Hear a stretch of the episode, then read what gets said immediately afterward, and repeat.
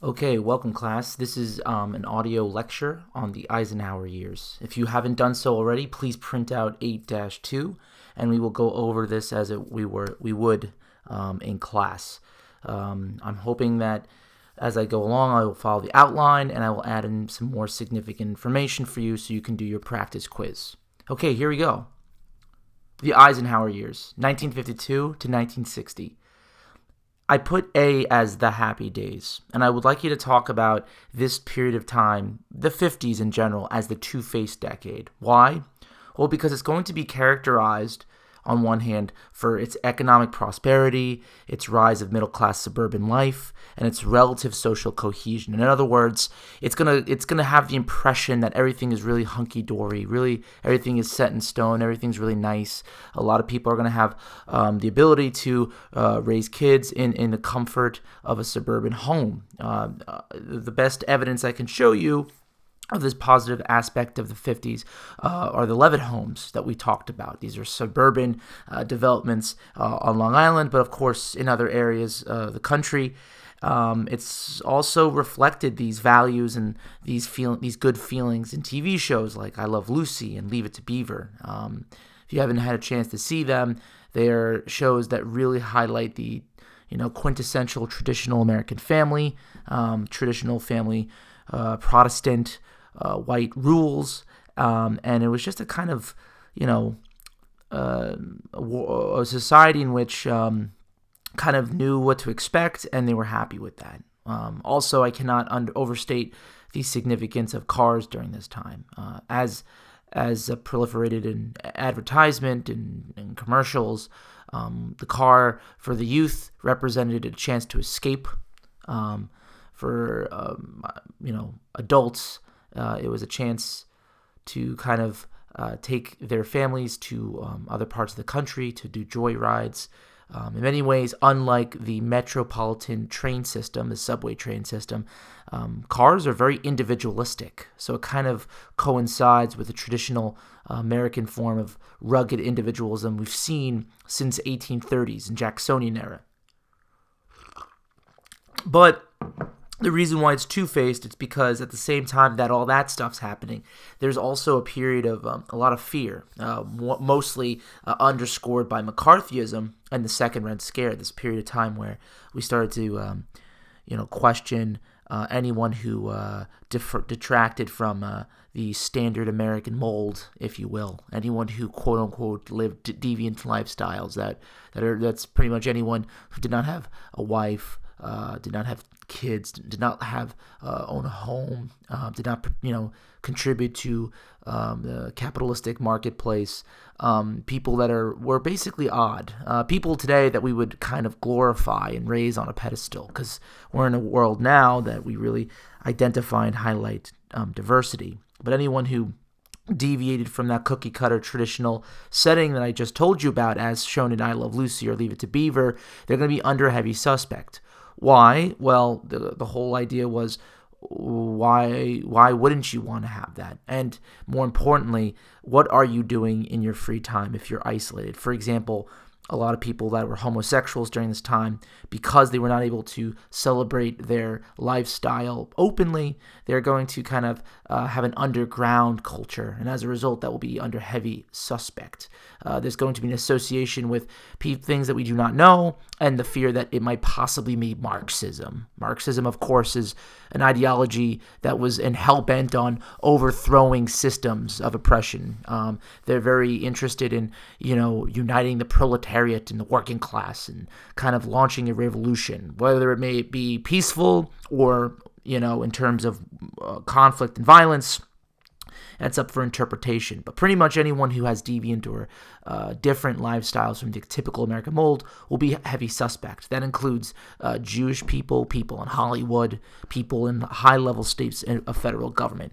Uh, McCarthyism, not to be mistaken with MacArthur, McCarthyism is uh, named after a senator named Joseph McCarthy from Wisconsin who basically uh, rode the wave of anti communism during this time and gained some political capital by accusing uh, people in federal uh, positions of government of being communists or communist sympathizers. Now, I have to be honest with you the Alger Hiss case and the Rosenberg case, those are two cases where uh, we've convicted Americans of uh, proliferating and disseminating uh, really, really, really high, highly class profiled information to Soviet channels um, were convicted, and in, in, some cases, like the Rosenbergs, they were convic- uh, sentenced to death. So there were elements of Soviet um, infiltration in our society at the time, but obviously uh, the Second Red Scare is characterized as a as an over exaggeration, a hysteria, if you will, um, very much like you would see in The Crucible, um, that was written by Arthur Miller, who incidentally was also someone who was targeted. He was a playwright during this time that was targeted by uh, these very same people like McCarthy. Um, another thing that kind of scared people were the Soviets. They they they possessed nuclear weapons in 1949 as a result of some spies uh, giving those secrets to them, and we no longer had a monopoly over atomic weaponry. Um, in many ways, that could alter foreign policy uh, significantly. We can't go around being the big bad guys threatening you know, uh, with the big stick policy, if you will. Um, we now have to play a, a, little bit more of a chess game, a little bit more of a calculation. Um, now that the Reds have 19 uh, nukes in 1949. Um, of course, and there's always racial segregation, despite Harry S. Truman's um, executive order of desegregating the military. We do still have, as and also pro, uh, promulgated by uh, the suburban, uh, the rise of suburbia, racial segregation. Uh, we have this concept called white flight, in which people who could afford to live out of urban cities go into suburban lands, um, in which kind of deplete and uh, turn these cities or sectors of these cities into really, really poor neighborhoods. Now, I'm not issuing blame here. I need you to understand that. These are trends and migratory patterns uh, that have an effect on our culture. But the, the interesting thing is that there's no one really to blame. Um, everyone is pretty much motivated on self interest, and we can't defeat that. That's a human nature. But if you're a person that just fought in World War II, you're really benefiting from the GI Bill, um, of course you would want to move out from the Bronx, so to speak, and go to some places like, you know, out Farmingdale or Levittown and, and bring your family. Um, you're not going to think uh, on the implications of that and how it, that affects the Bronx. So we do have the, uh, the, the, further agitation of, of racial segregation as a result of some of these patterns that I've mentioned before. B. Eisenhower takes command. The election in 1952, honestly, you have to really realize that this is going to be monumental in the fact that this will be the first time that a Republican president uh, president will dominate the office uh, in, in 20 years of Democratic leadership. Of course, Democratic leadership has been characterized by the most popular Democratic president, I think, FDR, and his flagship, uh, you know, campaign of the New Deal. I mean, whether or not it was effective or not didn't matter. The New Deal has become heavily associated with the Democratic Party to the chagrin of a lot of conservative Democrats still in the South. These are old Confederate, you know, Democrat state rights guys. But for the most part, Democrats, the Democratic Party has really embraced this bigger government, more policy, and helping some of the working class and poor. Because of that, the Republicans and, of course, World War II never had a chance to really dominate the presidency. But here we have the Republicans nominate Ike, a nickname for Dwight D. Eisenhower. And the Republicans nominated Dwight um, D. Eisenhower over Senator Robert Taft, also another Republican, you know, during the primaries. And this is really important because this showcases the Republican strategy in trying to beat the Democrats. And Ike, of course, is a war hero. He's won uh, a lot of critical acclaim in his uh, gallant uh, leadership in World War II, although some historians have really criticized his military strategies. That's not here nor there. Uh, the people, again, like I said, it doesn't really matter. What's the effect, the impact? What is the, the image of Dwight D. Eisenhower? And he's a war hero. Senator Robert Taft, in comparison, is conservative. He's your typical 1920s laissez faire people. Uh, the public at this point in the 1940s, they don't want to hear that. So the Republicans change strategies of pushing what I will call later modern republicanism. It's a different, uh, different mask, so to speak, a different type of platform for the Republican parties. Because just as much as the Democrats have started to shift, so are the Republican Party. Because remember, they want to gain votes. So it's really important to understand that there's a there's a beginning of a transitional period here that will kind of reach its peak uh, I think, in 1964 with the passage of the Civil Rights Act, and uh, that will be the you know the final nail to the coffin for these conservative Democrats who really long have tolerated the overly liberal policies starting from FDR, and they'll just jump over right to their conservative Republican Party. But we'll talk about that later on. Conservatives are not going down without a fight, and they they're really upset with kind of you know, placating to the electorate. Even though they want to get power, they don't like the idea of kind of going against their principles. So they really, you know, negotiate with the moderate Republicans in their own party to put Nixon, Richard Nixon, for vice president. And this is really important because this, again, is another example of how, you know, political compromise and uh, backdoor deals really have an impact on the nation. At this point, no one really thought Nixon would ever be president of the United States, but he's won lots of praise for being um, an anti-communist persecutor in his own state in California. So this is, you know, not only Joseph McCarthy's capitalizing on the Red Scare, other people like Richard Nixon were as well. Of course, the Democrats nominated a governor named Adlai Stevenson. He, the best way I could say is he's your more run-of-the-mill FDR-like liberal Democrat, New Dealer, and um, he's pretty tough. Uh, he stood up against McCarthy and won the admiration of the Democrats. They're riding on that New Deal, uh, that wave. They found Truman to be a little bit lackluster. His fair deal, policies really did not gain much traction during the age of trying to fight the, the Russians and checking Russian expansion in Europe uh, during during the 1940s, late 1940s, 50s. The campaign highlights, the only thing you really should know is that um, because of character, uh, you know, we're not having Eisenhower really being attacked, but Nixon is going to be charged by Democrats for misappropriating funds. That's a way of using campaign funds for your own personal use.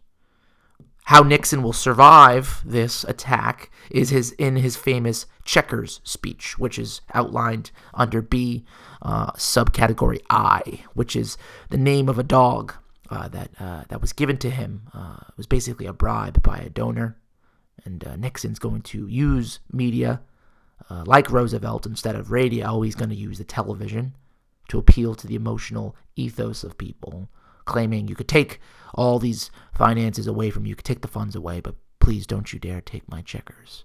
And in many ways, melted the hearts of lots of people. And think of it like this um, it's a distraction. When you appeal to the emotional effects of the people, you're not really you're not really having time to question uh, the other appropriated ones, right? People are starting to, you know, downplay some of these scandals, and we're going to see the beginning of uh, the, of open or blatant uh, corruption in politics. Remember, people get desensitized, and uh, politicians on both sides. This is not just a Republican thing. This is a Democrat thing too. Um, the tolerance level of the masses. Uh, um, is going to be greater and greater, especially when we get to, you know, uh, Bill Clinton in the 90s uh, with the Monica Lewinsky scandal, and of course, to, all, all, the way up to Donald Trump.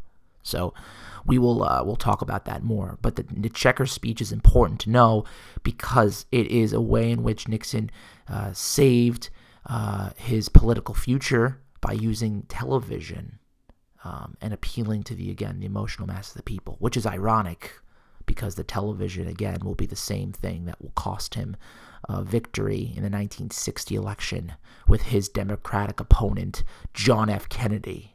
And we'll talk about that later. Domestic policies.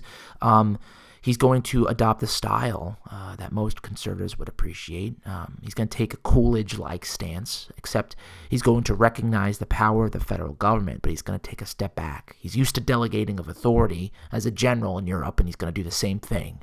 He's going to fill up the cabinet with very successful corporate executives. For example, Secretary of Defense Charles Wilson will be former head of General Motors.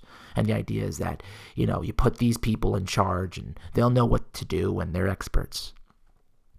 of course, there's going to be a lot of criticism of putting someone that was once General Motors, someone who's gaining contracts and uh, quotas and uh, uh during the World War II, uh, and you're putting him in Secretary of Defense, which is, of course, a job that's supposed to be uh, deciding on matters of security, war, and other defense matters.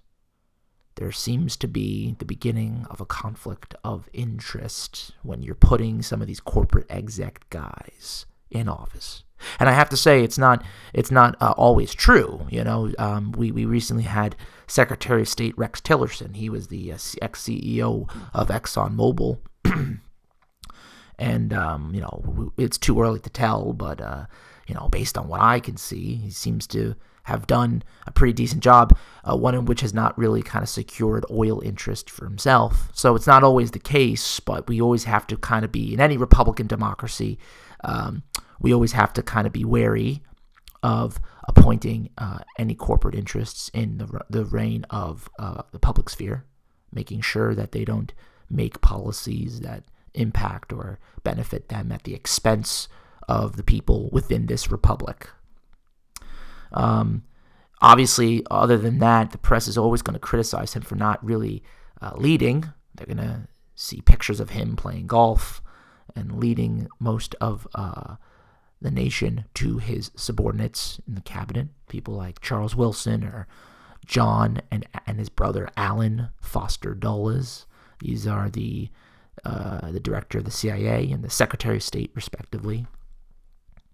But later research, I'm going to tell you, suggests that he wasn't as disengaged as he thought. I mean, I feel like people, you know, when you look at a picture, um, it speaks a thousand words, but those words may not necessarily be true. I mean, every time that, you know, Trump goes to Mar-a-Lago down in Florida, people freak out. And I always say to them, um, relax. It's a, it's a hard job. Just because he's somewhere else doesn't mean he's doing, he's not doing his job. Same thing with Barack Obama going to Hawaii on vacation, or George Bush, for example, going back to Texas it's a very tremendous hard job, and I feel like sometimes we demand um, 24 7 service from these people. So, you know, Eisenhower's starting to get attacked from this as well. Despite that, he is going to be um, one of his crowning achievements is going to be in the idea of pushing for a new face for the Republican Party. It's called modern republicanism. He's a fiscal conservative. His first priority is to balance the budget over years of deficit spending started by the New Deal program. Um, his budgets annually, yearly are not always in balance, but he really came close to curbing federal spending than any of his successors. That's really important to understand, for, especially for some people out there that are fiscally conservative. He's re- the real deal. Despite being a military man, he's trying to figure out ways to cut costs without uh, jeopardizing the security of this nation. He's really going to try to do that, and I and, and for that I kind of respect that. Uh, in the social aspect, he's kind of a moderate. I would never put him as a liberal by any means, but he's going to accept the legitimacy of New Deal programs and its impact on the working class and minority groups and he's going to even go as far as extend some of them. Again, uh, you know, he's not a champion for minority rights by any means, but he's going to see the the political value of that, and that really characterizes modern republicanism. It's the idea of remaining fiscally conservative while acknowledging the New Deal spirit and or programs that were were suggested and proposed during the 1930s. So he's going to extend Social Security to 10 million more citizens. He's going to, under his administration, uh, raise the minimum wage. Uh, additional public housing will be built under his administration. He will consolidate welfare programs, however, and create departments like Department of Health, Education, and Welfare, all hewed together under uh, Oveta Culp which, by the way, you should note is the first woman in a Republican cabinet. So, you know, that's a, that's a feather in Eisenhower's cap. We have a man that's trying to consolidate things and make things more efficient while not throwing away the baby with the bathwater, so to speak, that we see in uh, some other conservative circles. Rather than cut all the programs, he's saying, well, how can we make these programs cheaper, more efficient? And of course, you can always criticize on that, but you have to acknowledge that this is different than your 1920s conservative Demo- uh, Republican. His reforms, of course, are, are going to be limit. However, I, he's not a new dealer. He's going to oppose federal health care insurance. Yes, folks, this debate over federal health care insurance will span on uh, as early as the 50s, and he will oppose it. And he will also oppose federal aid to education. To my constitutionalists out there, you can understand why the Constitution explicitly reserves the right of education to state governments. Eisenhower wasn't really willing to bend the Constitution that much. He was no Lincoln, he was no Roosevelt. Perhaps, and again, this is bolded for emphasis, the biggest uh, act that he signed was really goes by down to his name is uh, the interstate highway system. 1956 he's going to he's going to encourage this passage use the bully pulpit so to speak to encourage the highway act in which will authorize the construction of 42,000 miles of interstate highways. It's going to link all major cities throughout the nation. I can't tell you uh, the i can't overstate the um, the economic importance of this it's going to create jobs. It's going to create highways. It's going to promote the trucking industry. Uh, it's going to accelerate the growth of suburbs, as we talked about, because now you have routes to get to areas like the suburbs. However, it's going to have a negative impact on industry. And you should always keep this in mind. Whenever something happens in our society, there will be a cost benefit analysis that you should be running. Something positive will happen as well as negative. Negative impact, obviously, is the railroad industry. People are not using that anymore public transportation is going to go down. And if you think that's not a, not a bad thing, well, think of it like this. In our current state of New York, people like Robert Moses is going to be the architect of some of these highways. He's going to benefit from these federal and state funds that are going to be issued by the Highway Act. He's going to create uh, arteries of roads of, of asphalt and highways and parkways. And his whole claim is going to be, well, we're doing this to relieve congestion. But the problem is, when the more roads, the more ability for Americans to buy cars. The more cars, the more traffic. And if you're not going to invest in public transportation, you're really going to significantly alter the culture of a given area. And anyone who knows uh, how to drive now, they you can understand, or at least been in a car trying to get out of New York, around four to six, you can understand how our road system has a major impact. Had we had public transportation, meaningful public transportation, efficient, on time, clean public transportation, perhaps we would be able to transport large blocks of people going in the same direction without taking up too much space. But that's just my idea. Not to mention the fact that we're no longer, people, Americans are no longer really uh, encouraged to take railroads or public transportation. You have people of certain means to buy cars, while the poor, again, left behind as a result of suburbanization, are going to have to take uh, trains and subways. That'd be fine if the taxpayer dollars could, in fact, necessitate this the, the maintenance, right, and the efficiency of them. So we have the the degradation of public transportation while um, losing the opportunity to see different social classes, which is really important because people need to be exposed of other people. People don't know or are ignorant of the other way, how someone else lives. That leads to fear. Fear leads to hate, and you know that old Star Wars dark side business. So these are some of the things that you should be thinking about, and of course, environment. I think goes without saying. Uh, prosperity during his uh, reign under Eisenhower uh, domestic legislation was modest. Um, however, the, inflate, the inflation rate will average only 1.5%. That's really good. The federal budget will have a surplus three out of the eight years of his presidency. So um, that, that means that he's not going to be spending that much. And we will, the budget that was given for the government he's not going to be using, which is really great because he's cutting down some stuff. So, again, this is a sign of his conservative, uh, hawkish uh, cutting of spending. Uh, 1945 1960, the per capita disposable income of Americans more than tripled. Um, eh, you have to understand this is this is significant on all levels. I know in the Gilded Age we can talk about how industrialization raised the standard of living for all, but we still have a big gap between the, the rich and the poor here we're starting to see the gap closing. And uh, despite the true influence on any president on the economy, if you're a president during an, econo- an age of economic prosperity, you're going to get credit for it. Just as much as if you're a president that uh, happens to be in a really, really bad economic era, like Herbert Hoover, for instance, or even uh, Barack Obama, both Republican and Democrat. I'm telling you, I'm showing you that there's just two different parties. It happens to everybody. You're going to get blamed for it. So Eisenhower is going to be really credited for um, a good economy. For my AP students that are really thinking outside the box, a good thing to think about is, well, to what extent were his policies effective on the economy? That that answer is a thesis waiting to happen, and that's the whole point of AP, folks, to start thinking about these notes and using them, uh, uh, and then and then coming up with your own beliefs and opinions. And I do hope to God that you come back. Uh, next class to talk to me about some of these things, really challenge me on that. By the 1950s, the average American family uh, had twice the real income of a comparable family during the boom years of the 1920s. So I, I, have to say that again. The average American family will have twice the real income of a similar family during the boom years of 1920s.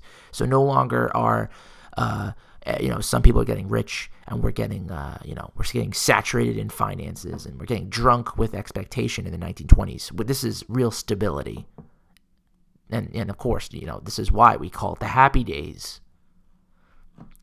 Of course, with all these achievements, or at least perceived achievements, it shouldn't surprise you that the election in 1956, Ike will win again against de- Demo- Democrats for an even, even greater margin than in 1952. Uh, however, I have to note that Democrats will still maintain control of both houses of Congress. Should highlight that because uh, if you're thinking all this time I was telling you about some of the socially moderate things he's accepted. A good thing to kind of be critical of is is well, is Eisenhower really genuinely caring about some of these social issues or is he doing this to be pragmatic? Can he afford to be really conservative when both houses of Congress are dominated by Democrats who would probably most likely support a little bit more like it depends. We would have to look at some what are the numbers of the, the liberal wing within the Democratic Party versus the conservative wing within the Democratic Party. Um, so that would be something kind of interesting to research. And again, you, you lead by curiosity, folks. You have the internet. I, as a teacher, am no longer the dispensary of knowledge. You have to. I'm the facilitator facilitator of making connections. Go out and, and think about this. To what extent uh, what what was the political situation where uh, you know that, that, that informed Eisenhower's social policy. But we will talk more about that later. I'd like to turn our attention um, to uh, uh D out of the um, in the outline under the title Civil Rights Movement because I kind of want to talk about Eisenhower um, and his domestic policies, and then uh, my next video lecture that I'll post will be on his foreign policy achievements. So take the time to flip over to D, titled Civil Rights Movement. Civil Rights Movement. Um, so, uh, you know, to say that the civil rights movement, we have this tendency, um, students, that I teach have this tendency to think that the civil rights movement just popped up during the 50s out of nowhere. But there are signs uh, dating back all the way to the early 1900s, as far back as the Niagara Convention. As you remember, people like William Du Bois uh, and Booker T. Washington and Marcus Garvey. These are all civil rights leaders that were trying to figure out what's the best strategy of uh, responding to uh, widespread segregation, uh, not just the South, but the North. But by the 50s, we're beginning to see some evidence that the American public is a little bit more open, albeit not as open as we are today. I mean, we're still on our way for achieving full racial equality. But uh, you know, the fact that Jackie Robinson becomes the first black baseball player to be hired and play on a major league team is huge. Um, you know, you're not going to get that since 1880. So again, kind of like I Love Lucy and those TV shows and, and Leave It to Beaver, you know, Jackie Robinson um, really is evidence of, of the of the, the beginning of the, the tide that's changing. You know, if any if any time you want to know uh, what the ethos of our countries is doing, look into television, look into sports. You can really see that, and I don't have to tell you the revealing nature of uh, shows like Modern Family and of course the uh, NFL controversy with Ka- uh, Kaepernick to tell you that. But just keep that in mind as you're writing your, your essays. You might always want to constantly make those connections. As I said before, in 1948, Truman will integrate the U.S. Armed Forces uh, by inducing an executive order, and he will introduce a civil rights legislation in Congress. I said introduce because it's not going to gain traction. As I told you, um, the public are kind of, uh, we have ADD, we get distracted very easily, and again, we were more interested in checking Soviet expansion in Europe and, uh, you know, and in Asia. The blacks in South, however, are still going to be very segregated from whites in schools and most public facilities. Should highlight public between public and private. Public, of course, is anything that is uh, run under taxpayer dollars. A good question to ask is well, how long will it take for private institutions to allow people of color into uh, their areas? I mean, because you can make the argument, the legal argument, that the government has no right, especially if it's a business within a state, the federal government has no right to police what a business owner, who, who and what a business owner can allow in. You know, for example, if you're running a barbecue joint in Georgia, you know that serving black people will lead to a decrease in more white customers because people don't want to be sitting with them as a business owner, you're going to probably segregate and bar any black customers from entering your, your joint. To what point should the federal government get involved in that? And we will talk about a Supreme Court case that talks exclusively about the example that I just told you. So we'll talk about that. But I, I, when I say public facilities, we're, we're still on our way. And it's going to even be longer to have private facilities um, kind of accept some of uh, some people of color. Um, as I, we talked about before, just note that you know black people will be barred from voting through poll taxes, literacy tex- tests, and grandfather clauses, and intimidation. So again, it's de jure rights that were achieved during Reconstruction. Right, the Fifteenth Amendment guarantees the right of suffrage for black people, but how can you do that when you have state laws that are sin- you know in a sinister fashion, subtly curtailing black voting power? How can you vote if you're black if you know that the Ku Klux Klan might firebomb your house? So we have to start thinking about what's going on beyond the law. You know, Regent students, you know, memorize laws and say, well, you know, this is a sign of change. You know, we've had the 15th Amendment all the way, you know, in the 1860s. Like, well, what's going on? Why are these black people upset? But, you know, when you start to look at how state laws, uh, you know, disregard or ignore federal laws, to protect these rights, um, you start to understand a little bit of the civil rights movement. Um, and again, um, this is not just in the South. We, we as Northerners have a tendency to think that this is just a Southern problem, but because of the Great Migration, you should note that by the uh, 1900s, 1919, really, 1917, 1919, there's going to be a mass movement of blacks from rural South to urban uh, South and the North. Why? Looking for jobs. Well, the reason why I'm telling you that is because black people are now looking for jobs. They're going to clash with other working class, white working class Americans. And that's going to contribute to this idea that civil rights is a holistic national movement that needs to happen, not just something that's in a region. We tend to overlook that. We overlook tend to look, uh, you know, the segregation policies in the North uh, through through our real estate laws. Again, these are state laws that circumvent uh, or ignore the federal protections that were mandated by the 14th and the 15th Amendment since the 1800s. Think about that. You know, the federal government issuing, you know, a law, and the expectation is the federal government, um, those laws should be followed. And now we have these state governments that are circumventing that. Now, of course, you know, we can always talk about like that's right or wrong, or laws meant to be followed, and blah blah blah. But that's something that's really cool, and that's that's worthy of debate. You know, you see, this is why I want you guys to start looking at these notes, so we can, you know, I, I don't want to be up here talking by myself. I would like to have a challenging debate. So keep this in mind. In the North, black voting bloc will switch to Democratic Party. As you know, it will support FDR's New Deal legislation. Um, that's really big because, you know, um, the Republican Party was historically the black party. It was the party of Lincoln that freed them. And now we're beginning to see the Democrats uh, slowly take away that voting block, and that will have some consequences in politics in the future. Um, so perhaps this is why modern republicanism is a response to that. Perhaps if the Republican Party was or showed signs of uh, conscientious of reforms to people of color, perhaps we would stop this growing tide. And we'll talk about how this kind of goes with Eisenhower's administration in a bit.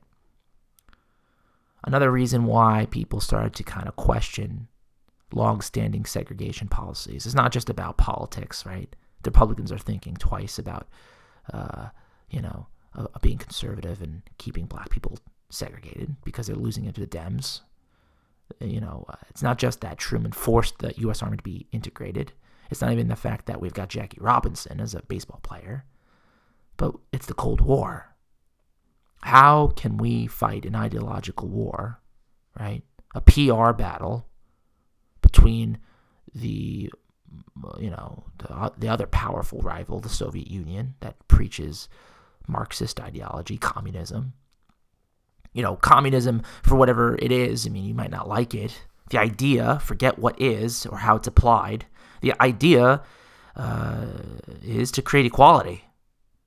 And it's really hard and getting increasingly hard for the United States to preach democracy under a capitalist framework while having a segregated society. And the Soviets are going to capitalize on that. No pun intended. They're going to take advantage of that.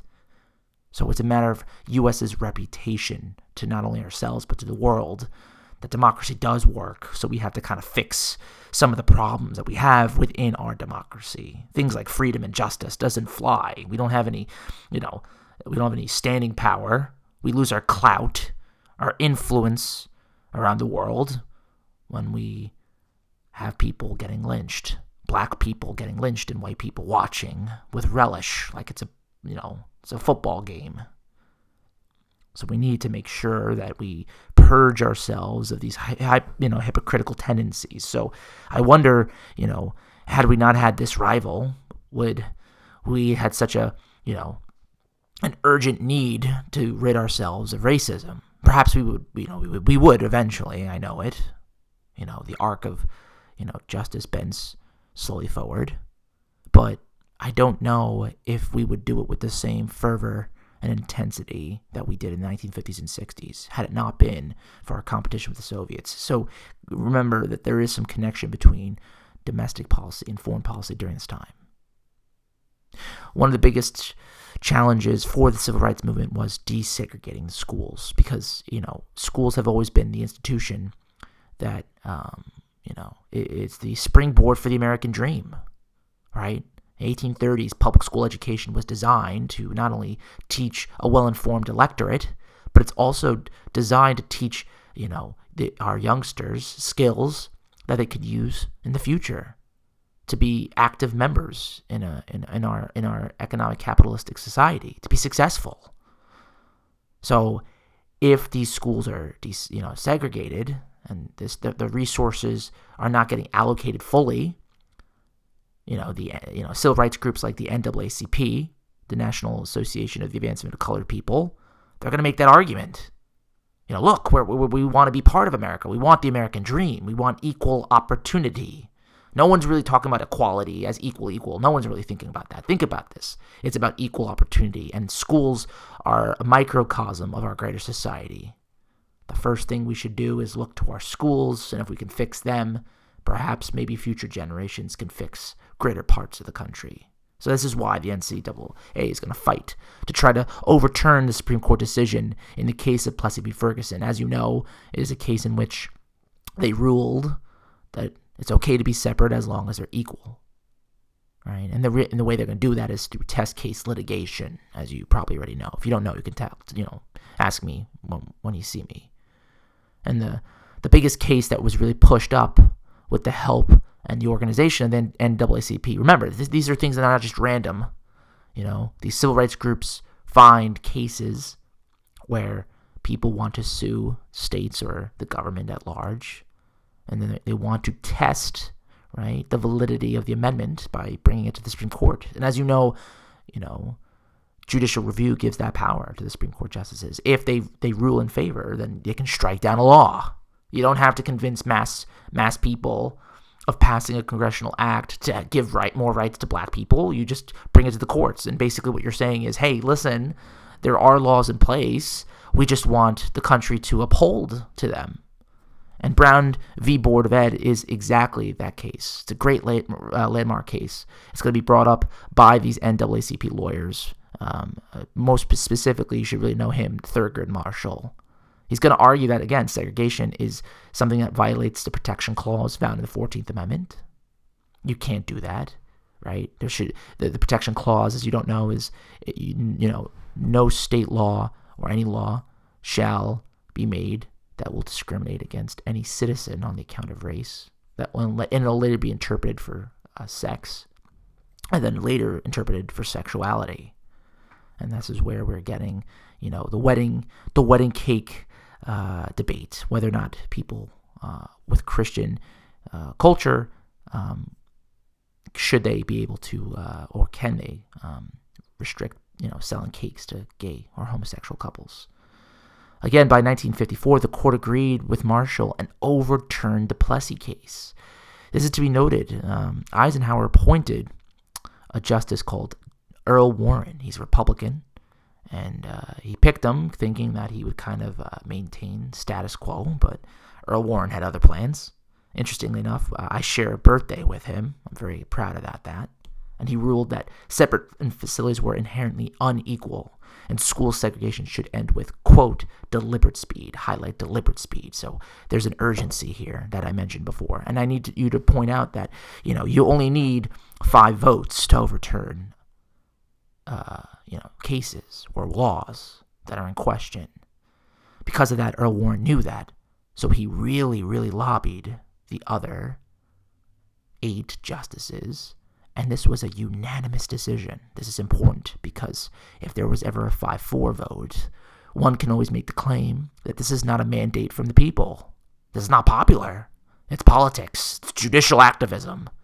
Earl Warren, in his wisdom, knew that, and he really, really, really, really lobbied for the rest of the eight judges to unequivocally also agree upon his decision because of that and other court cases in the future that he will be uh, responsible for or leading, we are going to call the Supreme Court Warren's Court. It's me a term popularly known in the media to showcase Earl Warren's leadership. Interestingly enough, before he made this decision, he was invited to the White House, and Eisenhower uh, basically took him aside privately and said, I hope you understand the other's point of view. You know, the Southerners, they just don't want integration because they don't want black boys to be integrating or, you know, dating their white girls. In fact, he called them bucks, black people bucks. You know, Earl Warren took that in stride and did his case anyway. This is part of the mixed legacy of Eisenhower, one of my favorite presidents. But I can still acknowledge that his own feelings on race really limited his decision making. He regretted. He regretted appointing Earl Warren, but once you appoint a justice, it's hard to remove them. But still, despite his personal misgivings on the decision, Eisenhower was up, told to uphold the Constitution, and he, that's exactly what he said. So in many cases, he is moderate in the fact that he's not going to obstruct this. He's not going to disregard. He's not going to ignore the court order, but he's not going to like it. And very much like a soldier, he will follow the orders that were given to him and, you know, maintain a healthy respect and adherence to the checks and pa- checks and balances that were established by our founding fathers. So for that, I kind of have to give him credit for that. Of course, this case is not going to go down quietly. There's going to be a lot of resistance in the South. The Supreme Court decision, 101 members in Congress signed the Southern Manifesto condemning the Southern Court's abuse of judicial power. Again, we start when people don't like when a justice may, or justices make this. Remember, this is a unanimous decision. You're going to claim judicial activism. You're going to start to attack one branch of the government, and you know you could see this hat playing out right now. State governments will fight the decision in a variety of ways, including temporarily closing public school and establishing private schools. So you can understand that even though the federal government has made a decision, you still have the uh, the power of state governments, and this is this is what makes our government uh, country great and, and horrible at the same time, right? We don't want an overarching national government. That's what our founding fathers did not want. So we created a system of federalism. But what happens if those state governments are on the wrong side of history? What do you do then? You know? Like, how are you supposed to legitimize the power of the federal government? Because you're scared that they're going to be Orwellian or overbearing. But those very policies that they're passing is, is morally correct. It becomes a little bit harder to say national government bad, state government's good, and vice versa. State governments are not necessarily bad, right? It's just utilizing these paradoxical values that we've had since the inception of our republic that make it really, really hard. And in this case, it makes it very hard for the civil rights movement to push for more reforms. There's always going to be resistance, especially if it comes down to the, the, the government, federal government. There's an inherent pathological fear of federal government centralized authority. And the fact that nine people made a decision to overturn a court case getting closer to 100 years old is, is unacceptable.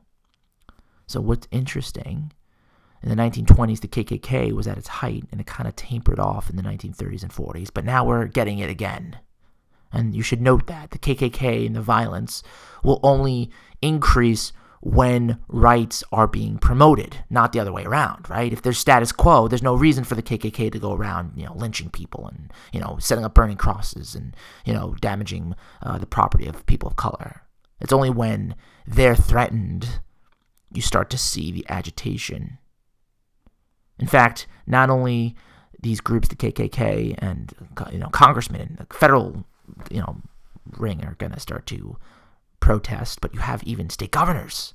In 1956, Orval Faubus is going to use his National Guard and he's going to prevent nine black students from attending Little Rock Central High School as ordered by the federal court. So the federal court's going to order that nine black students can attend Little Rock. Governor Orval Faubus is going to say, no, absolutely not. I ignore that. And we see tendencies uh, that are similar to uh, Jackson when he disregarded John Marshall's decision in Worcester v. Georgia, right?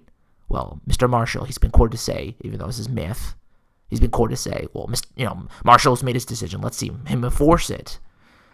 Governor Orval Faubus, in his state jurisdiction, he's going to cite the 10th Amendment as justification for calling the National Guard to keep nine black girls from going into Central High School.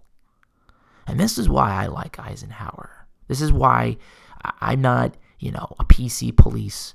I understand people are complicated and people have feelings and you know, they understand the time period and we can't expect, you know, people in the 1950s to live on 21st century standards. But Eisenhower, despite his personal misgivings of the court decision himself, is going to cite constitutional duty to enforce the federal law, and he will respond by sending federal troops to stand guard at this school to protect the black students. So we have a man here that is, again, uh, he's an allegiance to the Constitution, and he sees Governor Orval Faubus as someone that's challenging that. And even though he might agree with him on personal issues, he this is this is more important than personal politics. This is this is a matter of uh, establishing the supremacy of power. I mean, we had a problem in the 1860s. That's why we had a civil war who ought to have supremacy, states or the federal government. Well, we already solved that, and now we have Governor Orval Faubus challenging that. So Eisenhower sends these troops, and you can imagine if you were uh, watching this in the news, how scared you might be. On one hand, you might blame black people for this, agitating this, creating division within our country, right? On the other hand, you might see the hypocrisy of the state governments, and, and you might be more aware of what's going on, right? with this resistance because before you might be like, oh, well, everything's fine and, you know, there's an exaggeration what's happening in the South. And then when all of a sudden you see these resistance, right? You see the KKK, you see Faubus, and you see the Congress start to, you know, really violently and like, uh, you know, uh, sporadically kind of uh, with great intention and intensity resist this cause, you can start to see, well, maybe there's something to it. Well, despite this, this gallant uh, protection that the you know we'll call them again the, the you know the student nine of Little Rock, Little Rock Nine. That's what they're going to be known for. Less than two percent of blacks in the South will attend integrated schools, and I have an essay that I wrote that, based on my constitutional research and legality, we're going back we're not going forward in terms of integration. And we will have a cool debate, I think, on that, whether or not we should have integrated schools. I mean, I think I do. I think we should. But if you look at the Supreme Court cases spanning all the way to 2000s, based on the, the decisions of the court, it's very interesting to see. Please read my essay for more details. Of course, you're going to have uh, not only school segregation, right? Uh, trying to challenge that. You're going to try to challenge other services that are segregated, of course. This is going to be highlighted by the Montgomery bus boycott. 1955, you know, we, we, we know the narrative. Bus driver orders middle aged Rosa Parks to leave her seat to let a white person sit, and he, she refuses. Parks is promptly arrested by violating state segregation laws. Parks' arrest sparks massive protest in the form of boycotting city buses. Remember, once this happens, the NAACP picked this up. You know, they're looking for cases like this and they're going to have a team of lawyers to support Rosa Parks. So, you know, although, you know, I don't want to downplay the bravery of Miss Parks, the use of test case litigation is again found here.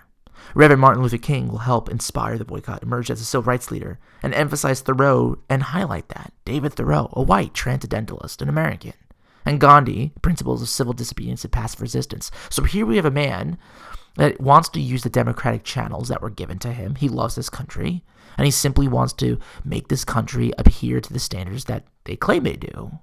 But because of the agitation and the resistance that will be found, a lot of people are going to associate black civil rights leaders with Marxist undertones because it's very difficult for them to discern between black people wanting to agitate people enough to be aware to give them the rights that they deserve, and Marxists that are intended on overthrowing the institution. You know, when you see the federal government, state governments fighting, right? You see like soldiers and you see black people angry in the streets.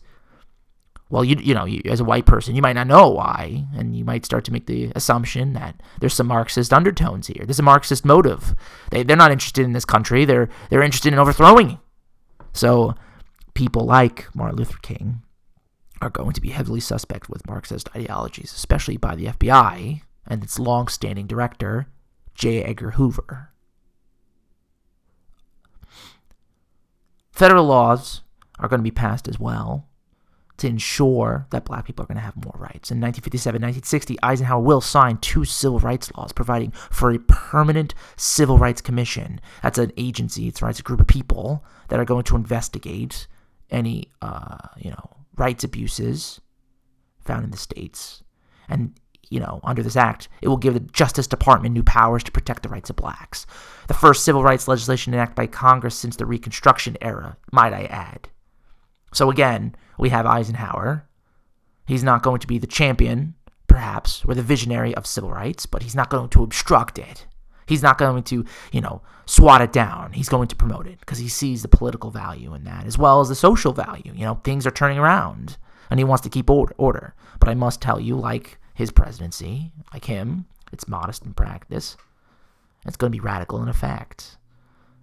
The fact that we have a permanent civil rights commission in our federal government, right? It's permanent. You can't, you know, strip it away and take away its budget, right? It's going to be a constant group of people, team of lawyers and investigators looking for any abuses. This is going to be huge for the 1960s. It's going to um, create the foundation for further progressive reform in the 60s and 70s. So for that, we have to, um, you know, give credit where credit's due, and the, you know the, the Congress as well as Eisenhower. You can imagine now the conservatives on both sides of the party, right? The conservative wing of the Democrats and the conservative wing of the Republicans are fuming. What's going on? Right? We'll talk about their comeback and the conservative re- resurgence um, in the 80s, and we'll talk about that later in other lectures. Of course, as you know, King, despite being viewed as a Marxist, is going to preach nonviolence right? And that's going to inspire other groups, such as the Southern Christian Leadership Conference and other people, right? 1957, it's going to be a giant meeting where all ministers and churches in the South will get behind the cause of civil rights. This is very important. You know, some people, I read uh, recently that, you know, the major difference between the Black Lives Matter movement and the civil rights movement back then it's not much, right? They're still they still want to achieve the same pretty much the same goals, right? The only difference is you don't have the support of the church and ministry as you did back then.